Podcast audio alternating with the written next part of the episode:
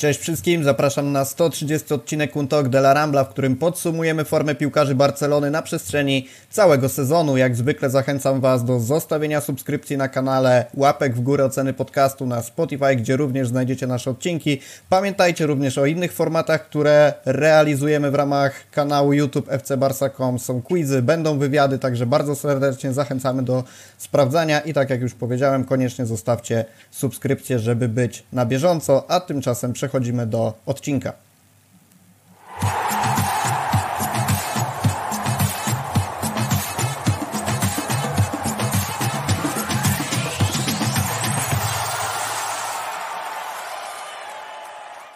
Podcast na pewno wyjątkowy, ale są także debiutanci, także zacznijmy sobie od przedstawienia, z kim mamy dzisiaj przyjemność rozmawiać. Zacznijmy od Adama Krawczyka. Oczywiście wszyscy redaktorzy fcbarsa.com. Adam, czym się zajmujesz na stronie? Na stronie zajmuję się ocenami zawodników, ocenami po meczach Barcelony. Marcin Włodarczyk, siemanko. Cześć, cześć. Na stronie widnieje pod pseudonimem Peciak. E, w redakcji jestem właściwie od, od półtorej sezonu, można tak powiedzieć. E, również pomagam przy, przy ocenach. I Piotrek Guziński, specjalista od La Masie, ale czuję, że w ocenach również maczasz palce. Cześć wszystkim. Mnie, tak jak mówisz, niektórzy pewnie kojarzą właśnie z podcastów o zawodnikach La Masie i Rezo Barcelony, a na stronie zajmuję się także właśnie działem ocenowym, ale niektórzy też pewnie kojarzą mnie z publicystyki, i, i innych tekstów na temat, na temat Akademii Barcelony. Panowie, czapki z głów przed Wami, bo kawał dobrej roboty i w ogóle inicjatywa tego podcastu wyszła z Waszej strony, także również bardzo serdecznie dziękuję. Bardzo lubię takie odcinki, kiedy goście wykonują większość roboty. Eee, nie przedłużając, bo myślę, długa podróż przed, przed nami. Podzielimy sobie ten podcast na części według pozycji, na jakich grają piłkarze, to znaczy omówimy bramkarzy, obrońców, pomocników i napastników. Zacznijmy sobie od tego. Myślę, że jeżeli chodzi o bramkarzy, to tak naprawdę nie będziemy tu debatować, który z nich był lepszy, bo wiadomo, że patrząc na ten sezon czy na liczbę rozegranych minut, e, trudno doszukiwać się tu innej kandydatury niż Marka Andre Ter Stegen, ale pomówmy sobie o nim dwa słowa, bo historyczny sezon w jego wykonaniu i jaką notę dalibyście mu za te rozgrywki? Ja osobiście Markowi dałem ocenę 9, bo ciężko nie docenić jego jego wpływu na grę drużyny i myślę, że ten tytuł ligowy to głównie, głównie może nie głównie, tylko że w większości zasługa Marka, który w La Lidze zachował ponad 20 czystych kon, zdobył trofeo Zamore i ratował wielokrotnie drużynę, także ja bym dał mu tutaj bez zawahania 9. Tak, tak, ja również się zgadzam. Mark właściwie na swoich plecach e, zaniósł tam na Barcelonę na bardzo, bardzo wysokie e, ligowe tutaj miejsce, no i tam utrzymywał ich bardzo, bardzo długo. Dopiero gdzie, kiedy zdobyliśmy, zapewniliśmy sobie tytuł ligowy właściwie e, troszeczkę defensywa mu nie pomogła, drużyna mu nie pomogła, żeby te rekordy były jeszcze bardziej niesamowite, bo gdzieś tam do momentu, kiedy, kiedy liga jeszcze była niezamknięta, to, to koncentracja była na najwyższym poziomie, rekordy mogły być jeszcze bardziej wyśrubowane. Niestety mamy tylko wyrównanie większości tych rekordów.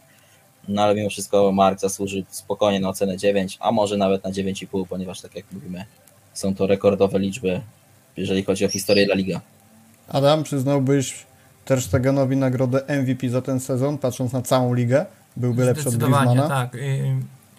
Mark był najlepszym zawodnikiem nie tylko Barcelony, ale również całej ligi tutaj też chcę po, powiedzieć w kontekście naszych ocen, że one nie zawsze współgrają. Znaczy to ta średnia ocen, bo już patrzyłem to na komentarze y, w kontekście pie, pierwszego artykułu ocenowego, że oceniamy marka na 9, 9,5, a średnia wychodzi na przykład koło 6. Problem z tym jest taki, że były spotkania, w których Mark nie popełniał błędu, ale też miał mało sytuacji do wykazania się po, po prostu ze względu na słabego przeciwnika lub też obrony, więc wtedy my nie zawyżaliśmy tej oceny, co nie oznacza, że go źle ocenialiśmy. Po prostu nie miał możliwości wykazania się swoimi umiejętnościami, więc tutaj żadnych błędów praktycznie nie popełnił, żebyśmy go wskazywali, że jakiś mecz zawalił i tutaj ocena 9, 9,5 jest zdecydowanie nie na wyrost. I wszystko jasne. Dodajmy oczywiście, że na stronie fcbarsa.com znajdziecie e, oceny podsumowujące cały sezon w formie tekstowej, także zachęcamy do odwiedzania i do czytania. Dwa słowa o Iniakim. 373 minuty w porównaniu do prawie 4,5 tysiąca Matsa. Trzy, trzy mecze wyjściowe 11 na w ogóle 5 występów, 7 straconych goli. Tu raczej skłania to do zadania pytania, czy był to dobry drugi bramkarz. To ja powiem, że, że to raczej nie był drugi bramkarz, tyle, że trzeba mieć na uwadze to, że rola drugiego bramkarza jest nieco niewdzięczna, bo często jest się wrzucanym na losowy mecz i kibice wymagają, żeby bramkarz zaprezentował się na wysokim poziomie. A wiemy, że to bez regularnej gry na pozycji bramkarza jest często niemożliwe. Inaki oczywiście nie wykorzystał tych szans, ale to nie może dziwić. W meczu chociażby z tą przy, przy bramce y, mógł się zachować lepiej. Też popełniał błędy, a w samym wyprowadzeniu piłki nie, nie zaoferował nic ekstra, także myślę, że dałbym mu ocenę około 4, 3,5. Tak, tak. Sezon Iniakiego e, jest ciężko oceniać. Rola drugiego bramkarza jest bardzo ważna. Nigdy nie wiadomo, kiedy mm, któryś zawodnik, który, kiedy pierwszy bramkarz może dostać kontuzję, kiedy może dostać czerwoną kartkę, może zostać wykluczony z meczu. Mm, Kiedy wchodził do bramki, nie padawał pewnością siebie. Był e, raczej nie, nie pokazał też dużej osobowości. Cieszy to, że mamy wychowanka mm, jako drugiego bramkarza. Myślę, że to jest jakiś tam plus malutki dla, dla Iniakiego i dlatego e, Barcelona chętnie, chętnie przedłuża z nim kontrakt, chętnie go na tym drugim miejscu zostawia. Iniaki wydaje się być zadowolony z tej swojej roli. E, No miejmy nadzieję, że kiedy to ciśnienie z Szawiego troszeczkę zeszło, kiedy zdobył już jakieś pierwsze tytuły z Barceloną, być może nie będzie forsował występów Ter Stegena w Pucharze Króla, mm, lub w mniej ważnych e, meczach ligowych i wówczas Iniaki będzie miał większą rolę w drużynie, będzie mógł się zaprezentować w większym wymiarze czasowym, no i będziemy mogli go lepiej ocenić, tak, no bo nie widzimy treningów, nie wiemy, nie wiemy jak dobrze sobie radzi, ale skoro jest bar- bramkarzem Barcelony, no to widocznie zasłużył na to. Też ocena Po- 4. Podobnie sądzę tu akurat, nie, no kwestia jest taka, że więcej szans do, do, to dostał wtedy, gdy liga już była to rozstrzygnięta i to rozluźnienie było też widoczne w linii obrony, w linii pomocy, więc on też w pewien sposób nie mógł się dostosować z tego względu, że i obrońcy i pomocnicy popełniali błędy. Tutaj były te straty piłek dosłownie na własnej to połowie i te szybkie kontry, gdzie on no, za bardzo nie miał jak możliwości nawet się wykazać. No też nie, nie, zgadzam się, że pewnością tutaj nie grzeszył i też ocena 4. Cóż dodać. Szkoda, że Mac nie wyśrubował tych rekordów, ale może to jest zapowiedź następnego sezonu, w którym będzie, będzie jeszcze raz o to walczył, chociaż pewnie będzie to trudne. Przejdźmy sobie do obrońców, bo tu na pewno będzie ciekawiej. Zastanawiam się, czy sklasyfikujemy sobie tu Sergiego Roberto, ale o tym może za chwilę. Zacznijmy od Julesa Kunde, czyli zawodnika, który do Barcelony przeszedł przed tym sezonem. Dużo było dywagacji na temat pozycji, na której będzie grał. Mówiło się, że wyląduje na prawej obronie. Tak się stało. Wbrew tym wszystkim plotkom, że nie chce tam grać, to dograł sezon na pozycji prawego obrońcy. Sporadycznie występował na, na środku w roli stopera. Natomiast y, ja mam takie wrażenie, nie wiem czy się ze mną zgodzicie, że początek miał bardzo dobry, a potem, zwłaszcza w tym okresie po mundialu, bardzo było widać po nim to zmęczenie i to, że w zasadzie nie dostawał żadnych minut odpoczynku. Grał to, co mógł od pierwszej do ostatniej minuty i przez to jego jakość trochę spadła. Tak, ja się całkowicie z tym zgadzam, bo moim zdaniem w tym sezonie widzieliśmy dwie różne wersje Kunde. W pierwszej części był bardzo dobry, imponował spokojem, y, tym jak radził sobie z wyprowadzeniem piłki, a z kolei właśnie w tej drugiej części, zwłaszcza po Mistrzostwach Świata, bywał bardzo niepewny, nawet w tym wyprowadzeniu piłki, które jest jedną z jego największych zalęt. Tam bywał też y, niedokładny, y, bywał elektryczny, popełniał błędy w środku obrony i zawalał po prostu też i bramki. Można było odnieść wrażenie, że w niektórych sytuacjach zachowuje się biernie i jest nieskoncentrowany. I moim zdaniem zdecydowanie lepiej w tym sezonie prezentował się na pozycji prawego obrońcy i możemy mieć nadzieję, że w kolejnej kampanii właśnie tam będzie ustawiany i w końcu Francuz przekona się do tej pozycji na dobre. Panowie, Tak, zgoda? y, Zgadzam się co do oceny. e, Również uważam, że można podzielić ten sezon Kunde na dwie części. Mm, Zaskoczyło mnie troszeczkę to, że kiedy został przesunięty na pozycję środkowego obrońcy, był bardzo, bardzo elektryczny. Bardzo. Można by powiedzieć, że kiedy Kunde miał piłkę, szybciej mi serce biło niż jakby miał piłkę jakikolwiek inny środkowy obrońca. E, no może poza Erikiem, ale to może później. E, także tak, Kunde ode mnie też, też, też siódemka solidna. Wydaje się, że lepiej się czuje na tej prawej stronie, gdzie również potrafił się podłączyć do ataku, również potrafi zagrać dłuższą celną piłkę, e, za co zdecydowanie plus. A nie zabrakło wam tych długich piłek w drugiej części sezonu właśnie? Bo ja pamiętam taki mecz, nie wiem z którym to było przeciwnikiem, ale na pewno po jego podaniu w okolice pola karnego Robert Lewandowski zdobył bardzo Sevillą. ładną bramkę z Sevillą. No widzisz, widać kto się zajmuje ocenami. Eee, nie zabrakło wam właśnie tych podań w drugiej części sezonu? Znaczy dla mnie w ogóle no troszeczkę jednak on pełni tą rolę y, w Barcelonie y, tak jak y, grał Alves to na przykład, to po drugiej stronie był boczny obrońca, który jednak nie wychodził tak do przodu i Kunde bardzo często gra tego właśnie cofniętego. On nie gra ani box to box, ani też nie gra wahadła. Druga strona właśnie Alba, Balde, on, oni grają jako wahadła.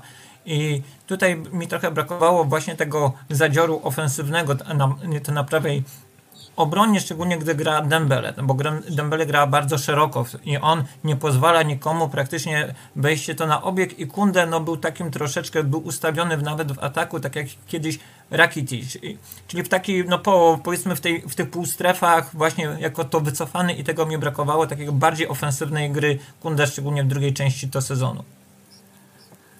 Ale zgadzamy się, że ocena 7 za pierwszy sezon i to na pozycji, na której rzekomo nie chciał grać, to jest myślę przyzwoite. Zapytam Was tylko, zgodzilibyście się na jego sprzedaż, gdyby przyszła jakaś oferta? Albo inaczej, za jaką kwotę byście się zgodzili go odsprzedać? Powiedzmy, że około 80-90 milionów byłoby rozsądne.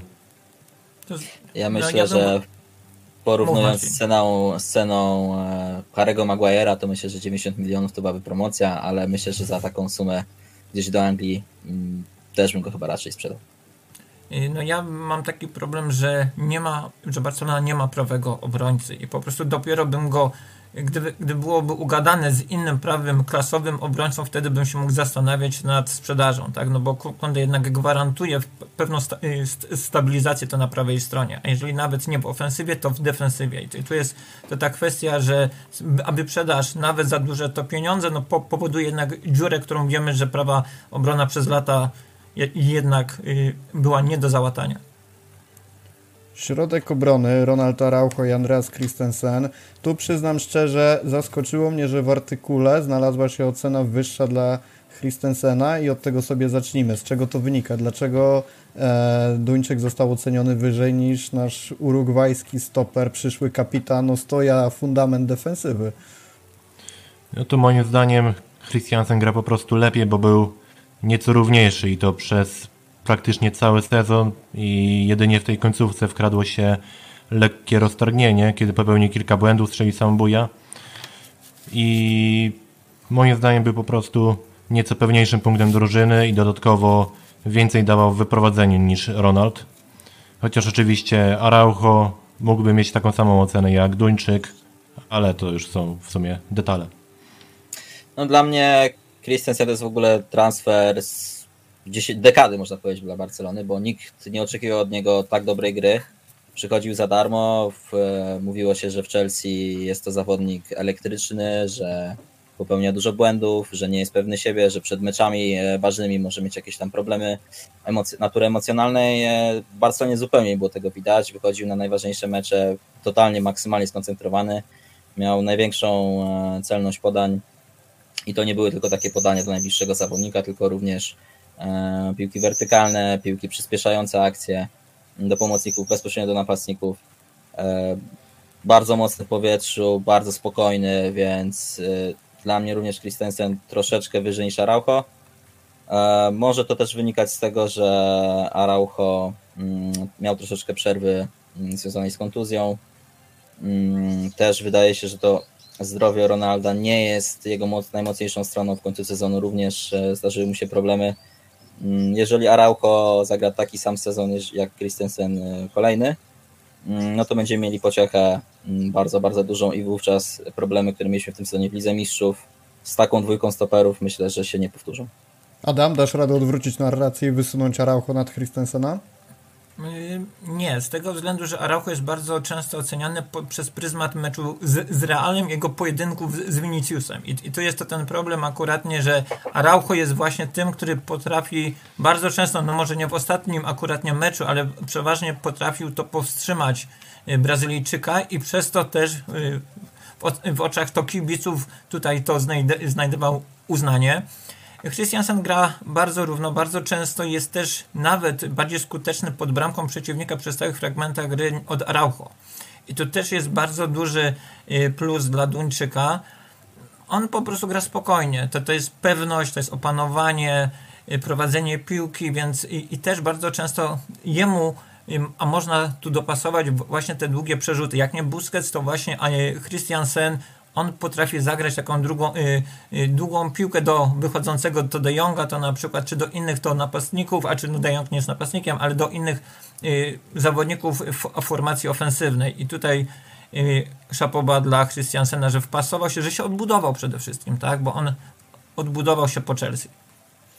Ja pamiętam, co Michał Gajdek powiedział jakoś chwilę, przed, chwilę po tym, jak się przeprowadził do Barcelony i miał przyjemność oglądać go kilka razy na żywo. Powiedział, że robi niesamowite wrażenie na murawie pod względem umiejętności wyprowadzania piłki i również jak się zaczęło na to zwracać uwagę, oglądając mecze nawet przed telewizorem, to rzeczywiście sposób, w jaki to robił, taka pewność i dynamika, jak wychodził z obrony, robiła swoje. No cóż, dla nas, dla nas najważniejsze, że mamy dwójkę stoperów i przekrzykujemy się czy 8 i czy 8,5 dla jednego i dla drugiego, tym bardziej, że mówimy o, o najlepszej formacji Barcelony w tym sezonie. Co do Araujo, mnie bardzo zaskoczyło, jak sprawdziłem sobie jeszcze wczoraj, że on ma zaledwie 31 występów w całym sezonie. Myślałem, że jednak tego było więcej.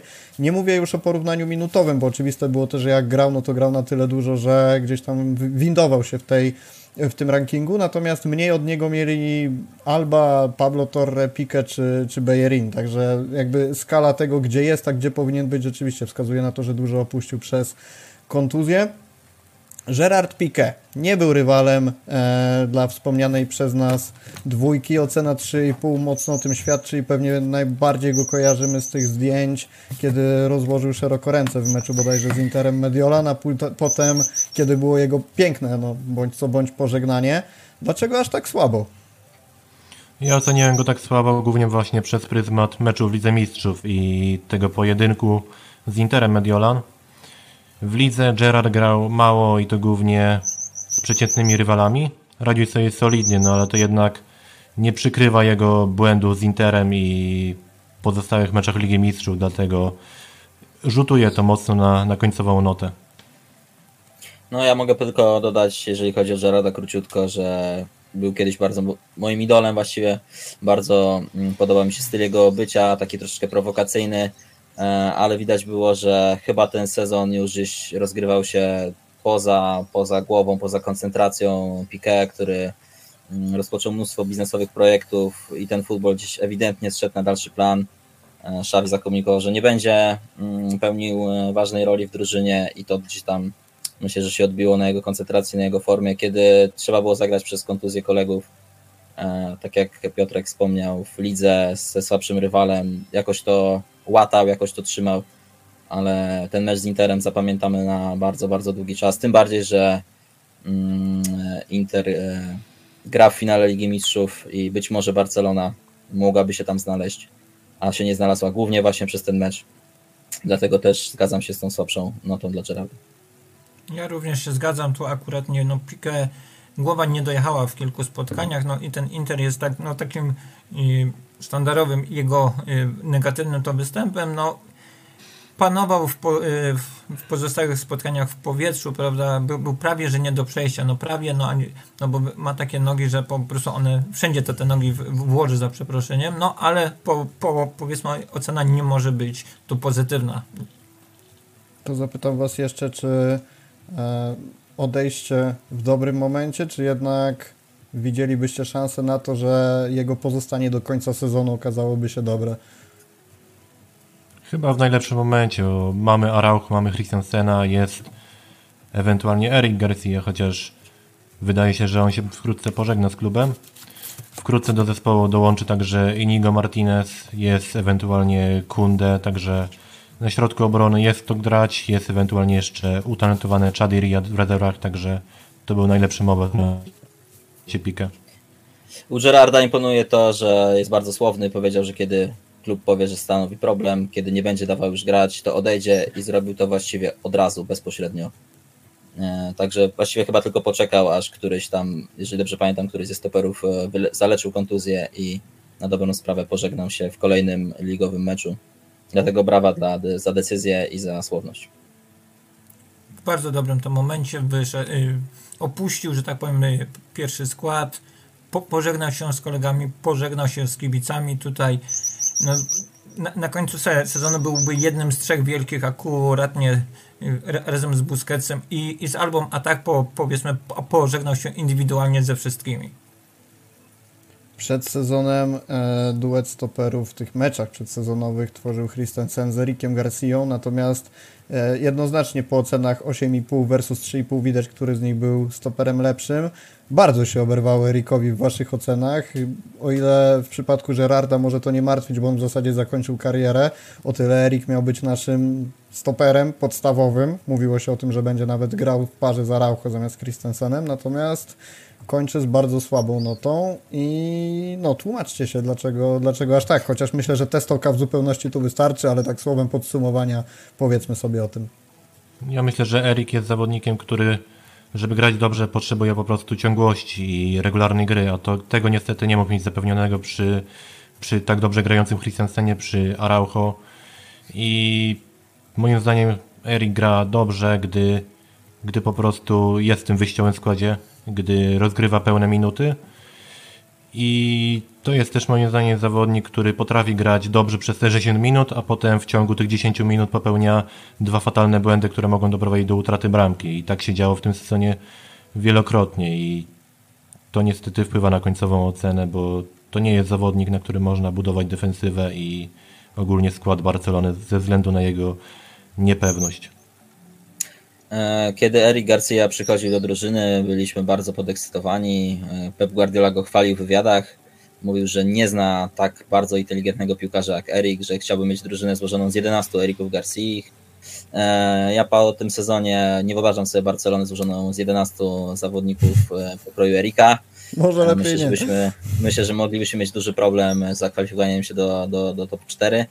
Mm, e, Dałbym szansę Erikowi. Wiem, że jest typowany do odejścia jako jeden z tych e, trzech, dwóch zawodników, którzy drużynę muszą opuścić ze względu na finansowy fair play. Dałbym mu szansę, ale dałbym szansę na jakimś być może wypożyczeniu. E, Tak jak mówił Piotrek, im więcej Erik gra, im większą ma pewność od trenera, tym gra po prostu lepiej. Kiedy wchodzi jako zmiennik w drugiej połowie, po na przykład dwóch, trzech meczach pauzy, nie wygląda dobrze. Mm, Serce bije mocno, kiedy, kiedy piłka gdzieś znajduje się w jego, mm, w jego posiadaniu, dlatego mm, taka niska nota, ale z taką nutką nadziei, że być może w przyszłym sezonie Erik odpali.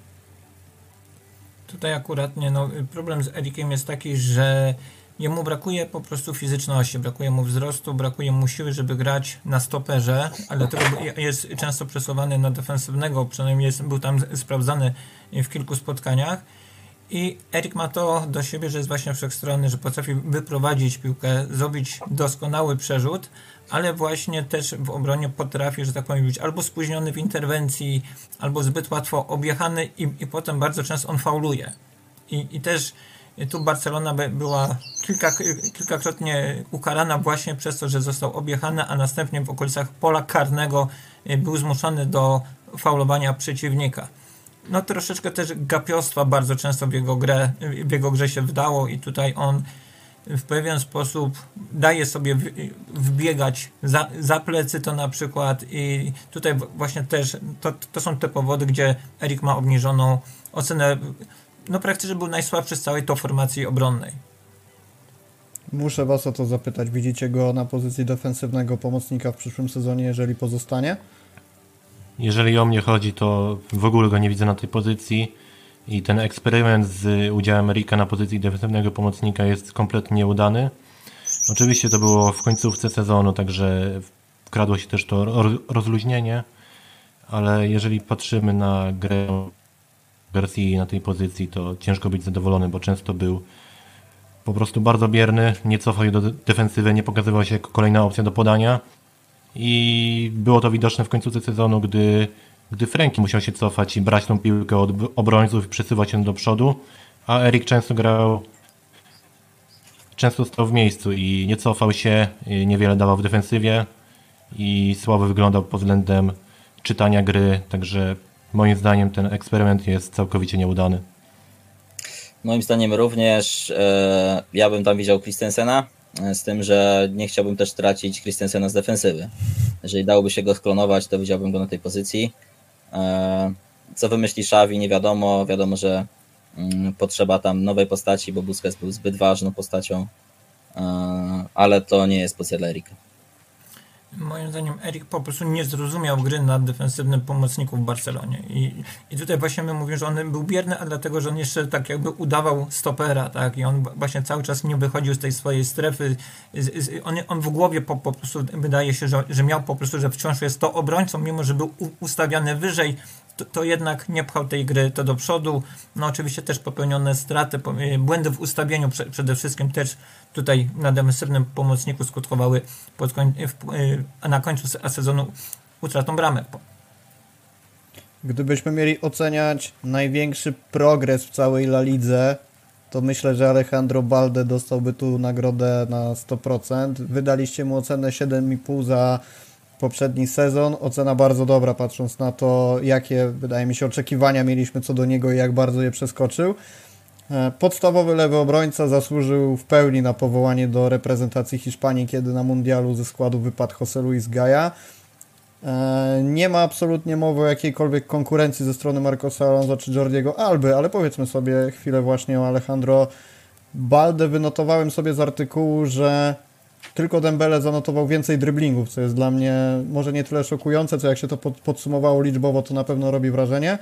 Dwa słowa Alejandro Balde z Waszej strony, zwłaszcza od Ciebie Piotrek, bo pamiętam jak kiedyś rozmawialiśmy o nim, kiedy omawialiśmy młodych zawodników i powiedziałeś takie słowa, że on jeszcze nie jest gotowy na to, żeby być podstawowym lewym obrońcą Barcelony, więc czy Ciebie ten progres zaskoczył? Tak, rzeczywiście tak mówiłem i ten progres Balde jest dla mnie ogromnie imponujący, bo tak naprawdę w rezerwach często nie grał, często nie potrafił rozgrywać pełnych y, spotkań, miał problemy z urazami, miał problemy z, z finowym podaniem, z ustawieniem się i to tak naprawdę wszystko nadrobił w ciągu kilkunastu miesięcy. Wygryzł ze składu Jordiego Albe i stał się pewnym punktem drużyny, także jego rozwój spadł Barcelonie z nieba, biorąc pod uwagę to, że, że Alba odszedł i sam jego progres w defensywie, to jak radzi sobie w finałowej tercji jest imponujące. Wspomniałeś o tych udanych driblingach i to, co mi się rzuciło w oczy, to to, że procent tych udanych driblingów także jest u niego wysoki, bo wynosi około 70%, także to jest bardzo dobry rezultat, biorąc pod uwagę, że często był ustawiany wyżej. Często nawet jaki ten skrzydłowy, fałszywy skrzydłowy, który przy, przy zejściu Gawiego właśnie w boczne rejony przychodził, przychodził wyżej i dawał wsparcie w defensywie. I do tego dochodzi jego gra na, na prawej obronie, gdzie też się bardzo dobrze przystosował i, i był pewnym punktem zespołu. Także dla mnie rewelacja nie tylko, nie tylko w La Lidze, ale i w Europie. Ja tylko dodam co do prawej strony. Jestem ciekawy, ile bramek Balde by strzelił grając na tamtej pozycji, bo widać było, że potrafi zejść na lewą nogę i uderzyć za pola karnego. Natomiast, no wiadomo, siłą rzeczy będzie grał na lewej. Panowie, jaka ocena waszym zdaniem Alejandro Balde? No jeżeli chodzi o Balde, to tutaj wiadomo, że było to spore zaskoczenie. Chcieliśmy, żeby Xavi dawał szansę młodym, e, dał i Balde to doskonale wykorzystał. E, posadzić Jordiego Albę na ławkę rezerwowych to nie jest łatwa sztuka. Bazuje oczywiście Alejandro na swojej szybkości, ale przy tym poprawił się bardzo taktycznie mm, i z takimi walorami myślę, że może rozegrać wiele, wiele lat e, w Barcelonie w pierwszym podstawowym składzie Mm, ode mnie również bardzo wysoka nota za ten sezon 7, 7,5. Ode mnie również podobna nota. Y, tu nawet y, zarząd Barcelony mówi, że gdyby wiedzieli, że Balde tak odpali, to balerina by nie sprowadzali. Więc kwestia tutaj jest y, kwestia, że naprawdę Balde poczynił wielkie to postępy.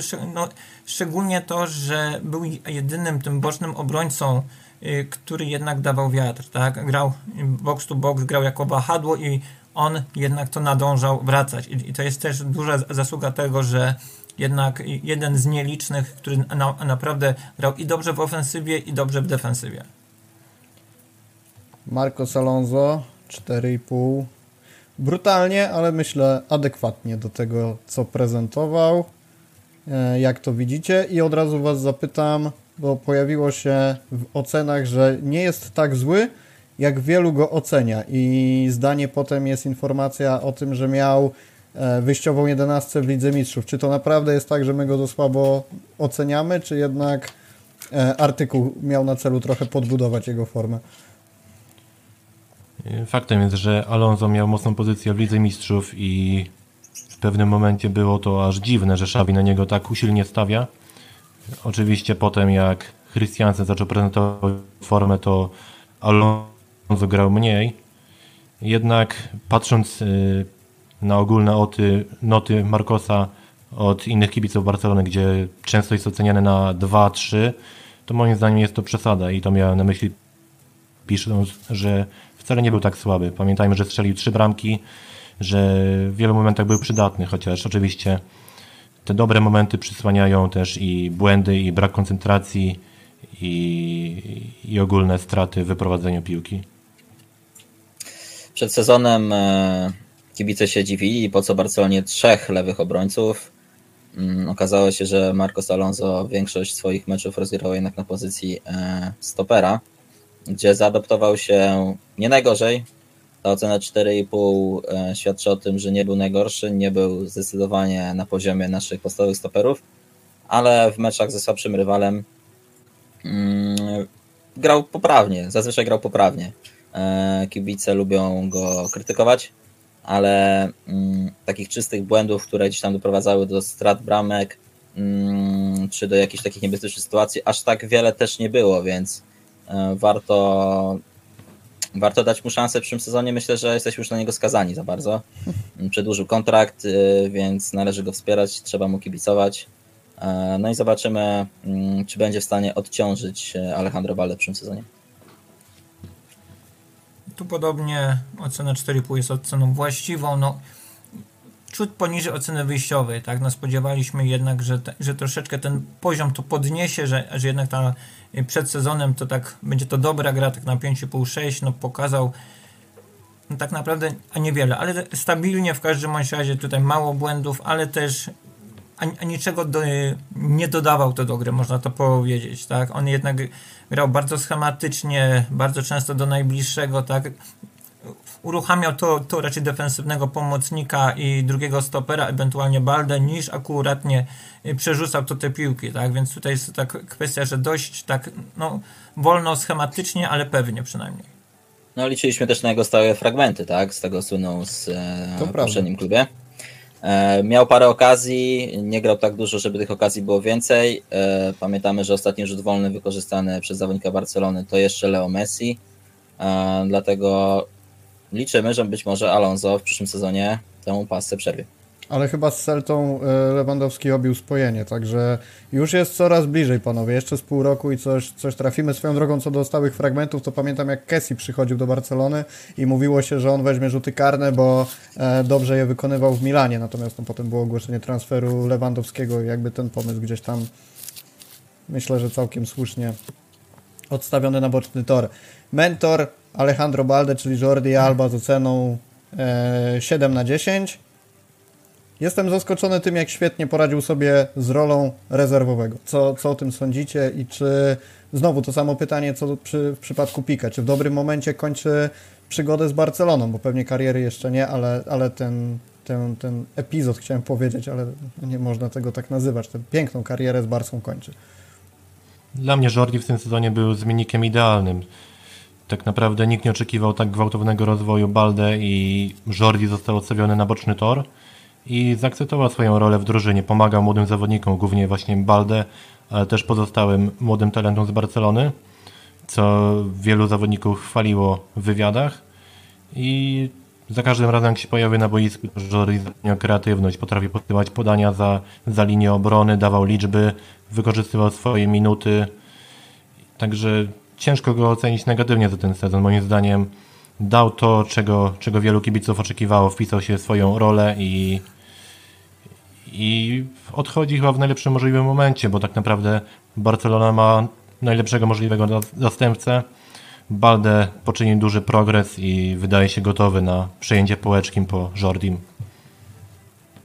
Jeżeli chodzi o Jordiego, o jego grę w tym sezonie, e, wchodzenie z ławki, wchodzenie na słabszego rywala, oczywiście jak najbardziej pozytywna rola w drużynie. Ja mam troszeczkę niedosyt, chciałbym, żeby Jordi jednak ten kontrakt z Barceloną wypełnił. Oczywiście przy adekwatnych zarobkach. Mm, to by musiało zostać skorygowane. E, nie wiemy, co podyktowało taką zmianę narracji, ponieważ Jordi wielokrotnie w wywiadach mówił, że, że chce kontrakt wypełnić. Mm, wiadomość o tym, że jednak odchodzi, gruchnęła dosyć niespodziewanie. Mm, ja jestem troszkę rozczarowany tym, że odchodzi. E, chciałbym go w drużynie. Myślę, że bym wolał poświęcić e, Marcosa Alonso. Mm, a żeby Alba jeszcze przez ten jeden sezon e, naszego Alejandro tutaj wspierał i mentorował, ale ocena siódemka jak najbardziej zasłużona.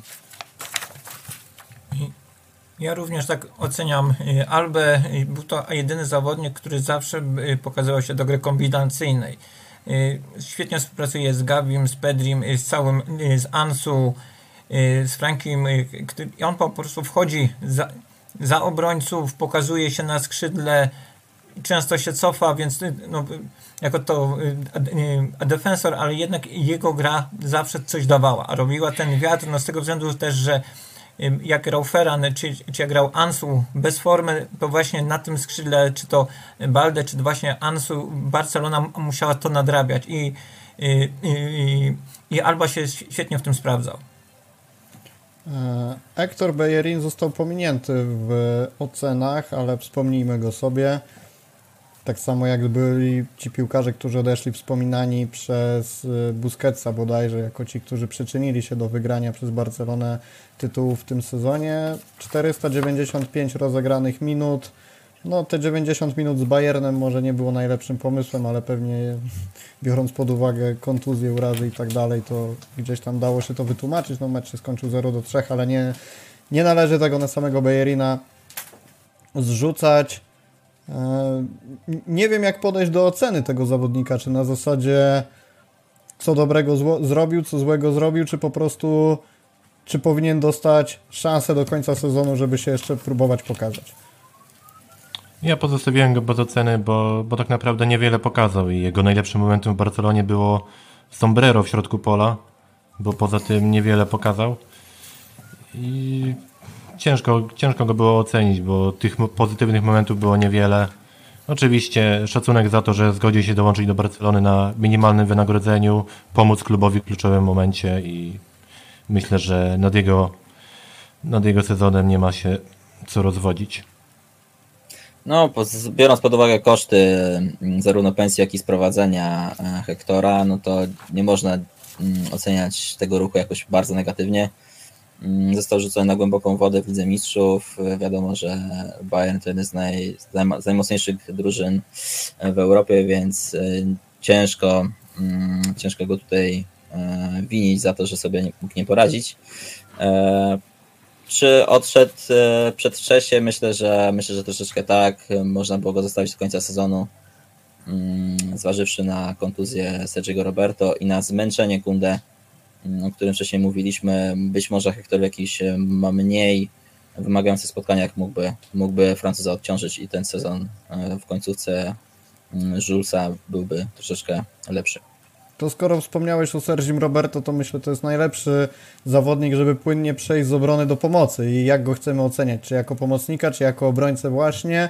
I na jaką ocenę. Na stronie jest ocena 4, podtrzymujecie, czy jednak staramy się wycofać z tego i jakoś usprawiedliwiać, że jednak był lepszy niż pokazują liczby? Przede wszystkim moim zdaniem Sergi był lepszy w linii pomocy niż w linii defensywy, bo właśnie w obronie był bardzo często spóźniony, był często grywany, często grał zachowawczo, zagrywał najlepszego, także w linii pomocy jego dyspozycję można ocenić właśnie na to 5,5. Jednak w defensywie często właśnie zawalał bramki i akcje bramkowe rywali często właśnie szły jego stroną. Także to rzutuje na końcową ocenę. Znaczy ja y, chciałem powiedzieć w kwestii pomocnika, że tam jednak się sprawdził, szczególnie w meczu z Cadiz, gdzie strzelił i bramkę i miał asystę i grał dobrze box to box. Tak? On, y, on na pomocy daje więcej niż na prawej stronie. Na, na prawej stronie jest praktycznie bierny, tak? On, on po, po prostu, a nie można powiedzieć an, anemiczny, ale on dosłownie tam nie daje nic. Nie wybiega zbytnio za, y, za obrońców, nie oskrzydla y, y, skrzydłowego, więc tutaj jest ocena adekwatna. Ja, jako obrońcę, no nie można tutaj o Roberto po, powiedzieć zbyt dużo to dobrego. Pedri 6,5. Dlaczego? Dlaczego 6,5? Dla, ja jak widzę Pedriego, to daję mu 8 w ogóle na starcie za to, że jest na boisku i jako jedyny e, próbuje robić coś więcej niż to, co musi. Panowie, dlaczego? No mi się wydaje, że y, Pedri jest troszeczkę chimerycznym zawodnikiem, szczególnie w tym sezonie było to widać. E, Kiedy jest zdrowy, kiedy jest w formie, mm, ma to, tą magię w sobie, ma ten swój magic touch, potrafi jednym kreatywnym rozegraniem rozwiązać całą obronę rywala. No ale spójrzmy na liczbę Pedrego. Jedna asysta, mm, nie wygląda to najlepiej, tak? To są jakby w delikatnych słowach e, mówiąc. E, I to zaliczona dopiero, kiedy liga się już rozstrzygnęła, więc to już, to już w ogóle mm, sporo, sporo kamyczków e, do zdrowia Pedriego można wrzucić. Nie wiemy, czy, czy to jest efekt tego, że gra za dużo, czy to jest efekt kiepskiego sztabu medycznego. Mm, No ale ten sezon nie był równy w wykonaniu Hiszpana. E, Miejmy nadzieję, że ustabilizuje swoją formę w przyszłym sezonie. Ale czy to jest zawodnik, którego możemy oceniać przez pryzmat liczb? Bo o tym też się dużo mówiło, że może on tego nie notuje, może nie odbija się jego gra w liczbach na fbrf.com, no ale jednak wnosi bardzo dużo.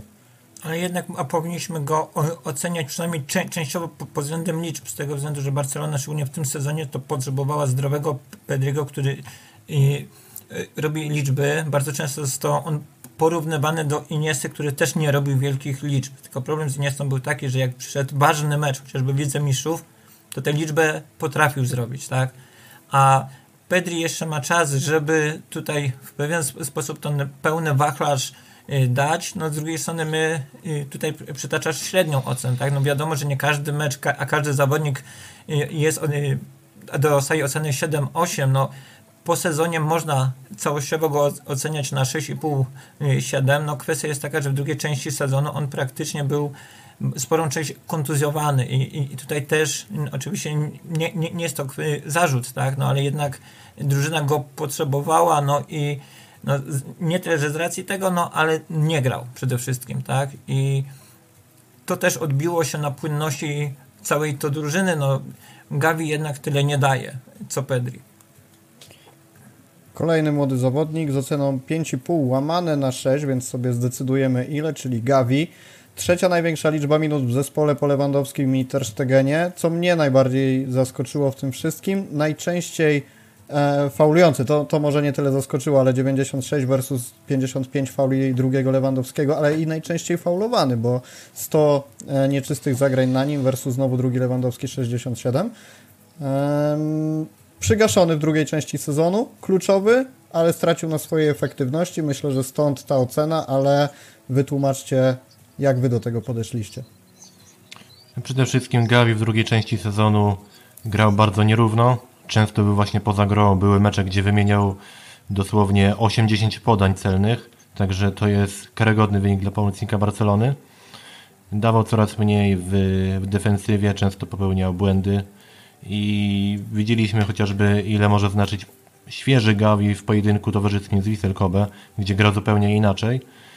I oczywiście ten sezon w wykonaniu Hiszpana ma, ma dwie różne wersje, bo w pierwszej części był naprawdę dobry. Po Mistrzostwach Świata moich, moim zdaniem był jeden z najlepszych zawodników Barcelony. Jednak ta końcówka już bardzo słaba. Widać było, że, że ma mało sił, jest zmęczony i potrzebuje odpoczynku.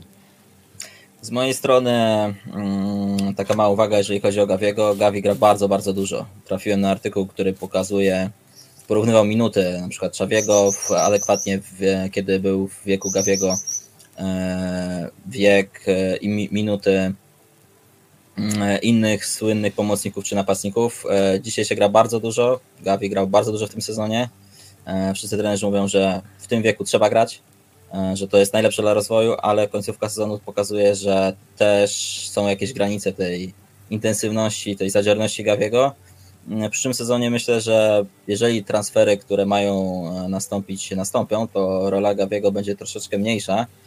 Xavi nie będzie już tak na nim polegał, ale jako ożywienie meczu, jako wprowadzenie go z ławki. Myślę, że będzie to doskonały, doskonały atut na ławce rezerwowych Szawiego.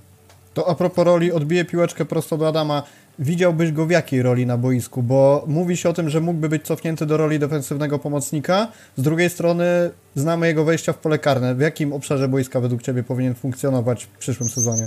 Na pewno nie na pozycji defensywnego pomocnika, bo to jest, y, y, to jest zawodnik, który nie daje tej pewności, że tak powiem, nie tylko żeby aby, wypracowaniu, tak, znaczy aby, aby wypracowaniu sytuacji ofensywnych. No, problem z, Gawiego, z Gawiem jest taki, że jest on, szczególnie w drugiej części, był bardziej to postrzegany jako osoba arogancka w takim y, sportowym to znaczeniu, tak. Kibice go chwalili za tą za, zadziorność. Problemem był taki, że sędziowie już nie. Dostał 10 rzutych kartek y, w ciągu sezonu, a najwięcej zawodników to Barcelony i były mecze, gdzie on tylko dawał tą zadziorność i nic więcej, tak? Nawet nie, nie odbierał piłek, tylko po prostu wdawał się w jakieś sprzeczki słowne, fizyczne. Y, pozycja defensywnego pomocnika jest praktycznie jedną z najważniejszych to pozycji w kontekście właśnie po, powstrzymywania kontr przeciwników, zbierania drugich piłek i tu Gawiego ja nie widzę. Ja go widzę właśnie w tej sytuacji takiego powiedzmy podwieszonego pomiędzy pomocnikami a napastnikami, tak? Osoby, które wypełnia przestrzeń, gra kombinacyjnie, a po, potrafi wejść w lukę, znaleźć się w, w, tej przestrzeni. W defensywie on jednak jest zbyt elektryczny, on zbyt tutaj jest y, po, po, powiedzmy zbyt nerwowy. E, to w takim razie, jeżeli mówimy o nerwowości, to zupełnie na drugiej stronie tej osi nazwijmy to sobie Sergio Busquets, czyli zawodnik niezwykle spokojny. Ja mam przy nim krótką notatkę. Na ligę wystarczył, na mocniejsze zespoły już nie dojeżdżał. Ocena 6. Co wy na to? No, dla mnie Buzi jest zawodnikiem, który przez kibiców jest chyba najmniej sprawiedliwie oceniany. Ja po prostu uwielbiam Sergio Busquetsa. E, głównie z tego, mm, za ten jego spokój, za umiejętność regulowania tempa gry. Mm, zgadzam się, że przy bardziej fizycznych e, mm, zespołach, e, które są szybsze, Uzi już e, nie nadążał za tymi akcjami, ale kiedy to Barcelona dominuje, kiedy może podejść wyżej, zidentyfikować swój pressing, Busquets jest bardzo inteligentny, potrafił błyskawicznie przejmować te piłki, ustawiał się doskonale. Wówczas zalety Busquetsa były eksponowane i w tym sezonie były takie mecze, kiedy Barcelona potrafiła docisnąć przeciwnika, a Busquets wtedy wyglądał doskonale. Również to jego asysty, to połączenie z Rafinią, E, w pewnym momencie był właściwie jedynym zawodnikiem e, środka pola, który potrafił taką dłuższą, prostopadłą piłkę zagrać. E, dla mnie Busquets zagrał co najmniej na 6, jeżeli nie na 6,5 w tym sezonie. A na ile zagrał Franki według Was? To może ja Chyba powiem podobnie. z tego.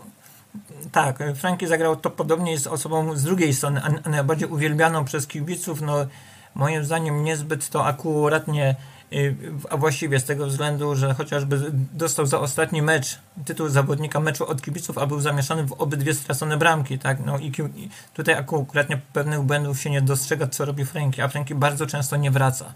To jest jego bardzo duży problem, że Franki jak straci piłkę, on staje w miejscu i już nie wraca.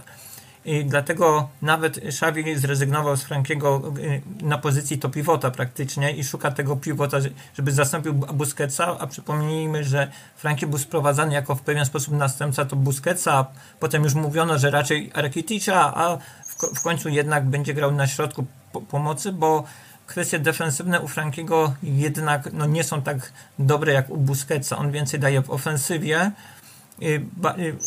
Mniej, mniej wchodzi między linie jak grał y, u Kumana. Tutaj on bardziej gra właśnie tak wertykalnie, wchodzi, ale tylko do pewnego momentu, tak do 30, 25 to metra, ale tych, tych wejść w pole karne było jak na lekarstwo. I tutaj akurat Franki dobrze wypełnia przestrzeń, ale jednak tych, jeżeli popatrzymy jakie on liczby zrobił, to te asysty, szczególnie w końcówce sezonu, to praktycznie były tylko ze spadkowiczami, czyli z, z i z Valladolid jak również z Osasuną, która grała dosłownie w 10 przez całe spotkanie, plus to były to rezerwy przygotowujące się na finał y, Copa del Rey. Więc Franki ocena praktycznie 6, tak? Do, dobrze, pewnie, no ale nic w tym sezonie nie, pokazał. I tu y, taka uwaga, w przyszłym sezonie on będzie stanowił filar, przynajmniej to po, powinien y, całej pomocy. Bez Busquetsa Franki jest najstarszym zawodnikiem, tak? Będzie to jego piąty sezon, 26 lat, więc tu już powinien stanowić, że tak powiem, ten fundament pomocy Barcelonie. Warto zauważyć, że Franki wreszcie ma miejsce na, na murawie, bo często zaczyna te akcje właśnie z głębi i kwestie defensywne są oczywiście odrębną sprawą i ja się z tym całkowicie zgadzam. Często jego powolne powroty nie są odnotowywane. Jednak warto zauważyć jego progres chociażby w kreacji. Może nie rzuca otwierających podań w każdym meczu, jednak w lidze jest jeden z liderów, jeśli chodzi o podania finową tercję. Lepsi są tylko Toni Kroos i Dani Parejo. Frankie jest też jednym z liderów, jeśli chodzi o, o dogrania w pole karne w pięciu najsilniejszych ligach Europy, także to też mówi samo za siebie.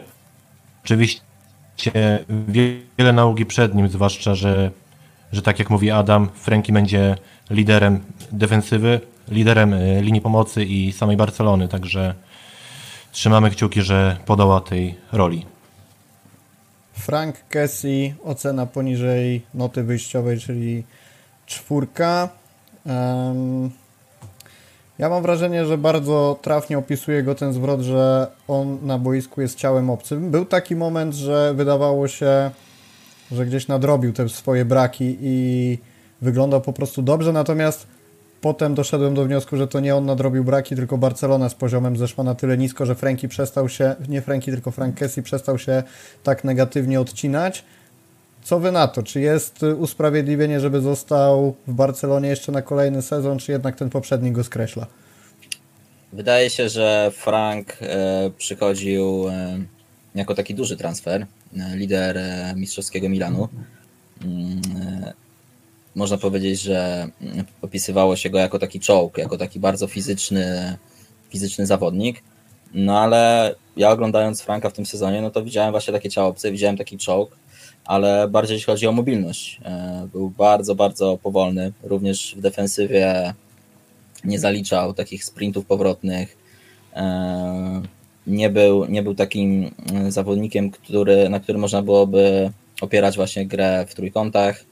Był troszkę zawodnikiem obcym, ale wydaje mi się, że to kwestia olbrzymiej presji i paraliżu. Już nie tacy zawodnicy w Barcelonie sobie nie radzili. Kiedy Barcelona osiągała wysokie rezultaty, nie było to często, ale się tak zdarzało, Frank się pojawił na boisku, no i łapał ten luz. Było, było widać parę takich przebłysków, ale było tego zdecydowanie za mało. W obliczu trudnej sytuacji finansowej e, ja nie zawahałbym się go sprzedać, jeżeli nadejdzie dobra oferta. Ja, ja bym go też sprzedał z tego względu, że no to jest pensja. Barcelona szuka akuratnie y, zawodników, którzy do niej będą to pasować. No, Fran widać, że jednak do Barcelony nie pasuje, jest zbyt wolny, zbyt wolno decyduje się na podanie. Bardzo często te podania są po prostu to niecelne. No jest za, z, zawodnikiem, który spowalnia grę przede wszystkim. Tak? Jest, jest zawodnikiem, który nie daje praktycznie nic z przodu. Bardzo często jest niezauważalny w meczu. Tak? No do, a dopiero po 30 minutach zobaczymy, o prawda, jest na boisku, tak, no on nie wychodzi do podań, nie, nie rozgrywa, jak dostaje piłkę, to też oddaje do najbliższego. On nie ma jakichś statystyk przerzutów tutaj, więc tutaj nie wahałbym się, żeby go, że tak powiem, y, sprzedać za, no, za niezłe to, to pieniądze. Raczej Barcelona na nim za dużo nie, y, nie zyska, no ale trzeba przypomnieć, że jednak przychodził za darmo, więc tutaj to ta kwestia taka, że Barcelona jednak na tym transferze by zarobiła, i sprowadzić, no, no też, a może się te pieniądze e, przydać czy na Gundogana, czy na jakiegoś innego pomocnika, który będzie dawał większą e, stabilizację tutaj się zgodzę z tym, że mieliśmy pewne oczekiwania, szczególnie z presezonu, tak? Gdy, gdy były to te kwestie, że nawet Pedri by powiedział się, że nie chciałby się, że, że zderzył się z, z Kessim i nie chciałby tego drugi raz zrobić, akurat nie wtedy był właśnie uważany za taką osobę nie do przejścia, tak? No jednak jest, y, rzeczywistość pokazała troszeczkę inna i jestem ciałem obcym. Będąc regularnie na ławce, czy w ogóle biorąc piłkarzy, którzy regularnie bywali powołani na mecze Barcelony, tylko Arnautenas i Niaki Peña byli rzadziej wpuszczani na boisko niż Pablo Torre. 20 razy, 29 razy był na ławce i nie został wpuszczony. Dla porównania Alba 21, Erik 20. E, powiedzieliście przed wystartowaniem naszego nagrania, że dalej jest zagadką i ocena 5, więc y, Piotrek jako fan młodych zawodników, jak byś do tego podszedł? Czy lepiej go oddać na wypożyczenie, zostawić w Barcelonie pod Szawim, który być może niekoniecznie będzie chciał go wpuszczać? Jak do tego podejść? Myślę, że ocena 5 jest odpowiednia i mam nadzieję, że Pablo odejdzie na wypożyczenie, bo widać, że Szawi jedynie na, na konferencjach prasowych mówi, że Pablo powinien otrzymywać więcej minut, że liczy na niego, że Torre mu się podoba, a tak naprawdę gdy przychodzi mecz, to Torre nie dostaje minut, minut nawet gdy, gdy wynik jest rozstrzygnięty, a w tych meczach, w których dostawał szansę, to spisywał się pozytywnie moim zdaniem. Yy, Dawał sygnał, żeby, żeby przesuwać grę do przodu, potrafił dogrywać ze stałych fragmentów i kreował grę, chociaż to oczywiście wciąż za mało, żeby, żeby ocenić go na coś więcej niż, niż 5, także zgadzam się z tą notą. I myślę, że postawmy sobie przy tym kropkę i przejdźmy do napastników. Robert Lewandowski na sam koniec, więc zostańcie z nami. Zaczniemy od piłkarzy, którzy zawodzili, czyli według mnie Ferran i Jansu. Zacznijmy od Ferrana. Duże rozczarowanie. Tak, tak. Ja z Feranem mam taki problem, że mm, nie widzę jego zalet. W sensie znajdowanie Bardzo się w brutalnie, sytuacjach. ale celnie to określiłeś. Tak, w sensie znajdowanie się w sytuacjach bramkowych y, nie uważam, że to jest jakaś, jakaś, e, jakaś super, super zaleta mm, albo jakaś super umiejętność. E, Jest to bardziej, mm, bardziej Wymóg. wynik, wynik jakby jak się akcja rozwija i tak dalej.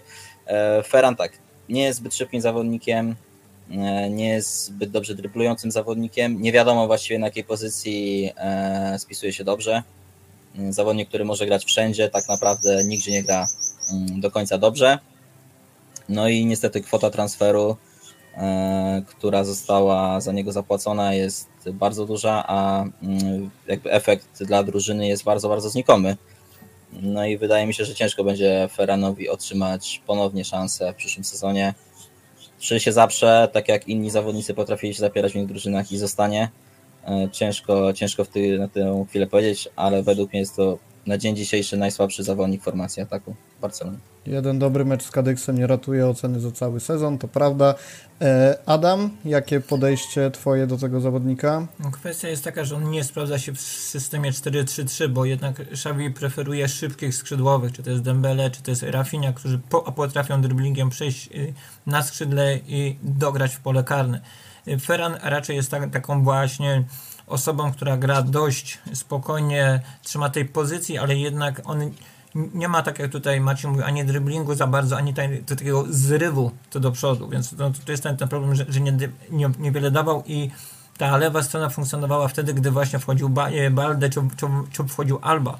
On musi mieć wsparcie i to, to jest taki troszkę to kazus y, Griezmana, tak? Czyli gra nie najgorzej, ale, ale nigdzie dobrze, tak? Gdzieś tam to wypełnia tą przestrzeń, jednak nie daje tyle, ile to powinien, tak? Przynajmniej, a, a pod względem kwoty to tym bardziej, tak? Plus zatrważająca nieskuteczność, o czym zapomniałem wspomnieć wcześniej, tak? Czyli jak już To jest ta prawda. sytuacja, to po prostu nie zamieniamy tych sytuacji na bramę.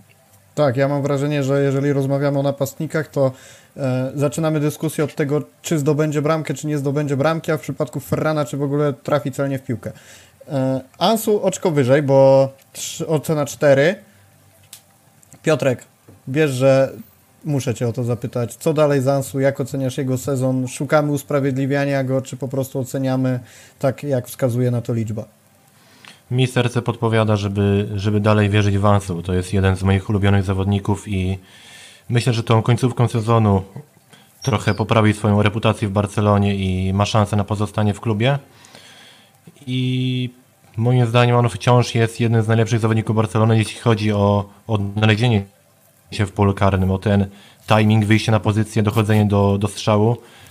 Widać, że wciąż to ma. Oczywiście wciąż brakuje mu czasami tego luzu, tego driblingu, odejścia na pierwszych metrach i widać, że wciąż unika tych bezpośrednich starć z rywalami. Pewnie to jest jakiś problem psychiczny, który moim zdaniem jest do przeskoczenia, jeśli Ansu będzie grał regularnie i miejmy nadzieję, że w przyszłym sezonie Fati na dobre się odblokuje i, i nie zostanie sprzedany w tym okienku. Panowie? Kwestia z Fatim jest taka, że on troszeczkę jednak spuścił stronę po kontuzji. Tak? Widać, że ta kontuzja jeszcze gdzieś tam w nim drzemie.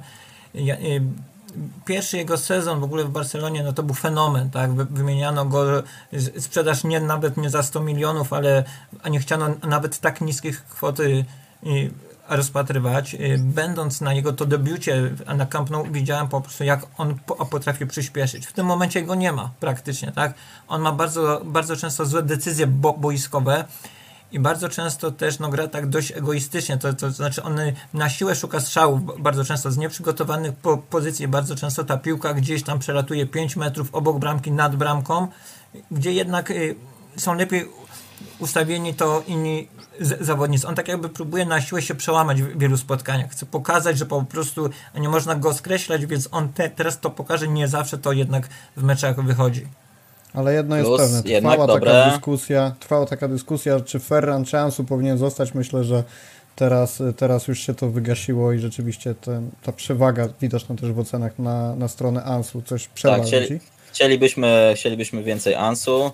E, Jednak te liczby na koniec sezonu troszkę podrasowane tą końcówką nie wyglądają wcale źle, nawet w porównaniu z Wini Juniorem, jeżeli sobie porównamy ilość mm, wystąpień w podstawowym składzie, ilość minut, no to jeżeli byśmy to sobie wyeksp, e, wyekskalowali do liczby Winiego, no to prawdopodobnie Fati, jeżeli by zachował, e, zachował te, te liczby na minuty, które ma na, w tym sezonie, no to by Winiego nawet przeskoczył.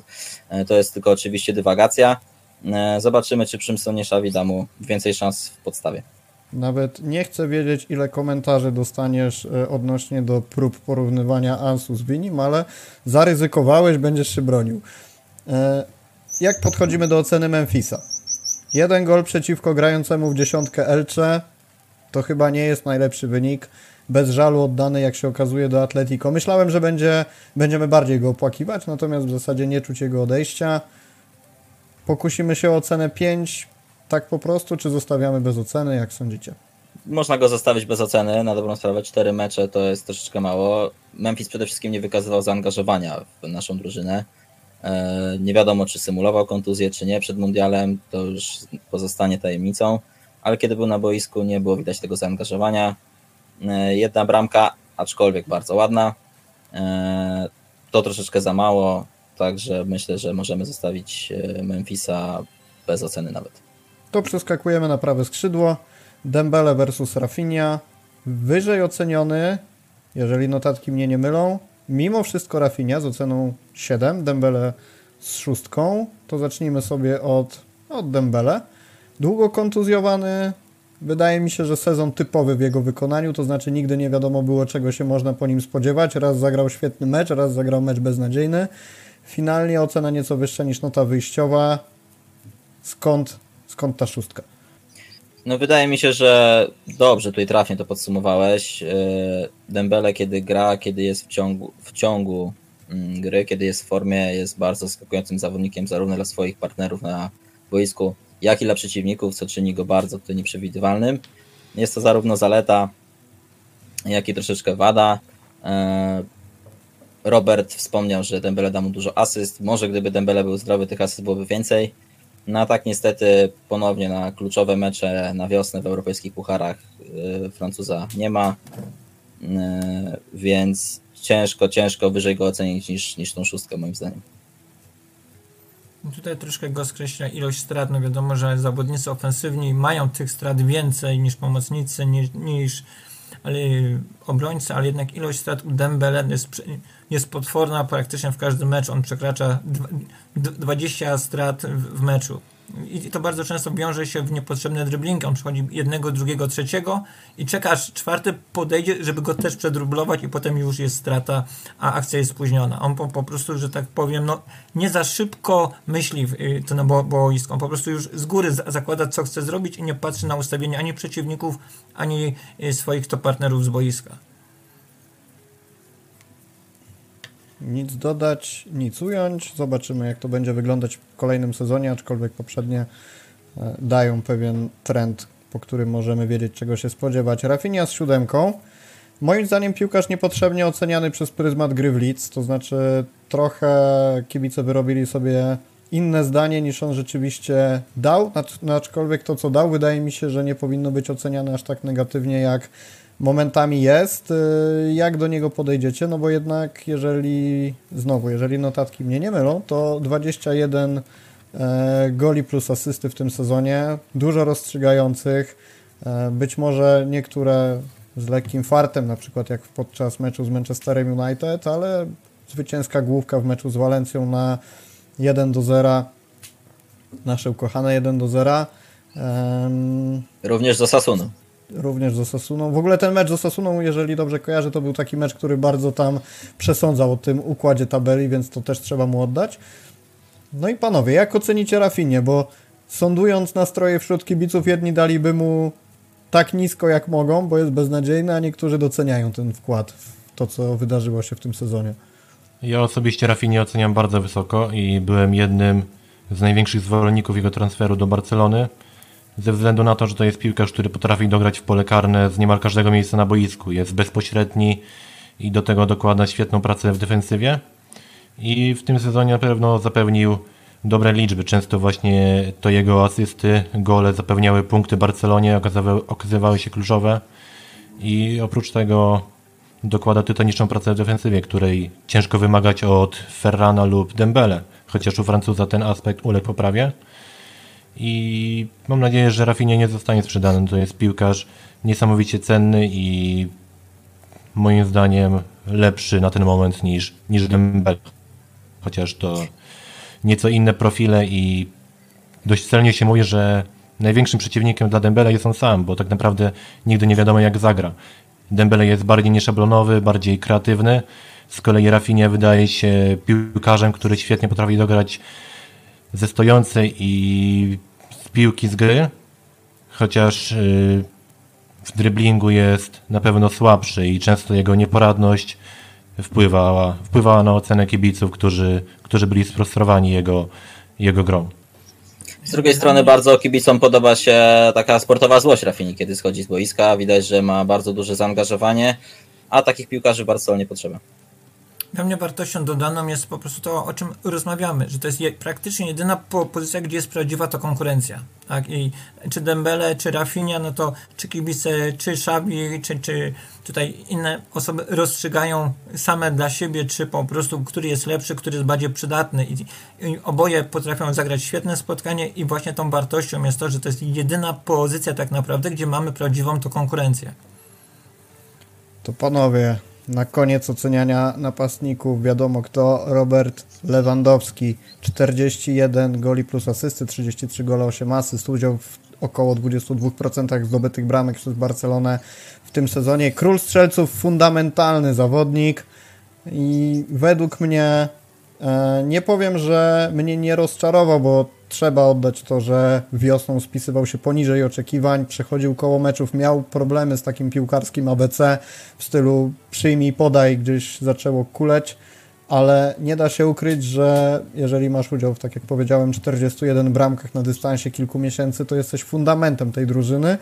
Ocena 7,5, nie wiem, czy bym się nie pokusił o więcej, być może nie, być może to 7,5 jest adekwatne i kilka zdań od Was, jak oceniacie pierwszy sezon Polaka w barwach Barsy. No myślę, że można ten sezon ocenić mimo wszystko bardzo pozytywnie. Ja osobiście nie byłem zwolennikiem transferu Roberta. Nie wiem, czy na stronie w komentarzach użytkownicy to wychwycają, czy nie. Mm, ale no lewy, że tak powiem, przysłowiowo zamknął mi usta swoją bardzo dobrą grą, szczególnie bezpośrednio po transferze. Mm, później troszeczkę mm, pojawiły się problemy dyscyplinarne, zawieszenie, kontuzja, gorsza forma. Na szczęście Barcelona miała bardzo dużą przewagę. Mm, I o dziwo, to jest też bardzo ciekawa statystyka, kiedy Roberta nie było, Barcelona zanotowała 100% zwycięstw. Wprawdzie nie były to zwycięstwa imponujące, ale bez Roberta nie ma e, Lewandowskiej independencji, tak? Jak to, jak to się pisało o, o kiedyś o innych zawodnikach. E, także ode mnie 7,5, być może 8.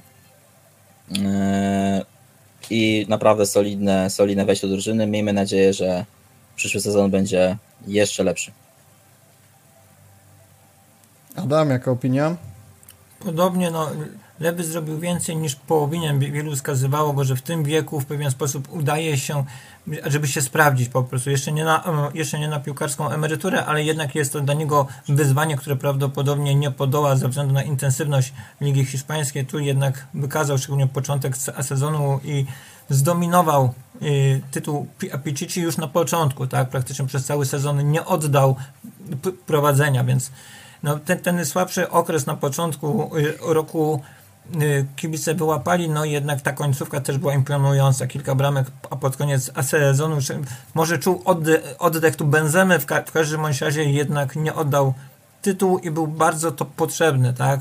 No z tego względu, że też potrafił wyjść ze swojej strefy, wejść w stronę to, to, to pomocników, ro, rozegrać kilka piłek, y, wejść w grę kombinacyjną, też bardzo często no te, te podania piętką to na przykład, czy przepuszczenia pi, piłki, no to były takie standardowe, y, sztandarowe zagrania, które jednak robiły za, zamieszanie wśród obrońców. Mimo, że on wtedy nie asystował, nie strzelał, to jednak i, i, bardzo, I bardzo ważne jest to, że on y, absorbował cały czas przynajmniej dwóch obrońców. Tak? Jego poruszanie się cały czas, jeden, dwóch stoperów było przy nim, robiąc miejsce właśnie innym zawodników, którzy mogli z drugiej linii wejść w pole karne. Piotrek? Wspomnieliście już o grze, także ja poruszę tutaj temat związany z Lewandowskim i jego y, działalnością pozaboiskową, bo dobrze wiemy, że Robert był takim mentorem dla młodych zawodników, dla Gaviego, Pedriego. Sam Laporta mówił, że Robert wzniósł Barcelonę na wyższy poziom mentalny i myślę, że właśnie jego, jego podejście do treningów, mentalność też była wzorem dla, dla wielu, wielu piłkarzy w Barcelonie, nie tylko tych młodych. To prawda, co pewnie znajdzie odzwierciedlenie w przekazaniu mu opaski kapitańskiej, nie na pierwszym miejscu, bo tu mamy Sergiego Roberto, ale w czwórce tym kwartecie ma się znaleźć. Gdybyśmy mieli, e, zamykając już podsumowanie, wyróżnić jakiegoś zawodnika spoza tych, których już oceniliśmy, którzy zanotowali mniej minut, a być może powinni zanotować ich więcej w przyszłym sezonie, to kogo pierwszego macie na myśli? No chyba Lamin, tak? Tutaj to nazwisko wysuwa się na, na, na pierwsze miejsce. Zagrał tylko 7 minut, ale jakie to były 7 minut, tak? To były doskonałe 7 minut. Prawie bramka i mm, asysta. Albo Dokładnie. drugiego stopnia. Dokładnie. Później kibice obserwowali z pewnością jego poczynania na mm, mistrzostwach bodajże Europy mm, młodzieżowych, y, gdzie również Jamal strzelał y, piękne bramki. Mm, zobaczymy, czy Xavi będzie dawał mu minuty w przyszłym sezonie. Jest to bardzo, wciąż bardzo, bardzo młody zawodnik, także z uwagą będziemy śledzić jego poczynanie w przyszłym sezonie. Adam, ty kogo byś polecił, żeby obserwować w kolejnych tak miesiącach? Tak jak Piotr na początku mówił właśnie młodego to Riada z, z, z formacji to obronnej, ale ja dalej wierzę chociażby w Torę, to znaczy no, kwestia jest taka, żeby on miał te kilka spotkań, żeby pokazał, czy on właśnie idzie w stronę y, Pucza, czy on idzie jednak w stronę zawodnika, który będzie tutaj się bił o pierwszy skład y, z Gabim, czy, czy nawet z Pedrim, tak? I tutaj ten y, Pablo Torre po, powinien być bardziej w pewien sposób eksploatowany, bo on praktycznie nie grał. To, to można powiedzieć, że te kilkadziesiąt czy nawet kilkaset minut to dla takiego zawodnika, który jednak y, powinien się rozwijać, no to było zbyt mało, żeby go nawet to ocenić. Piotrek?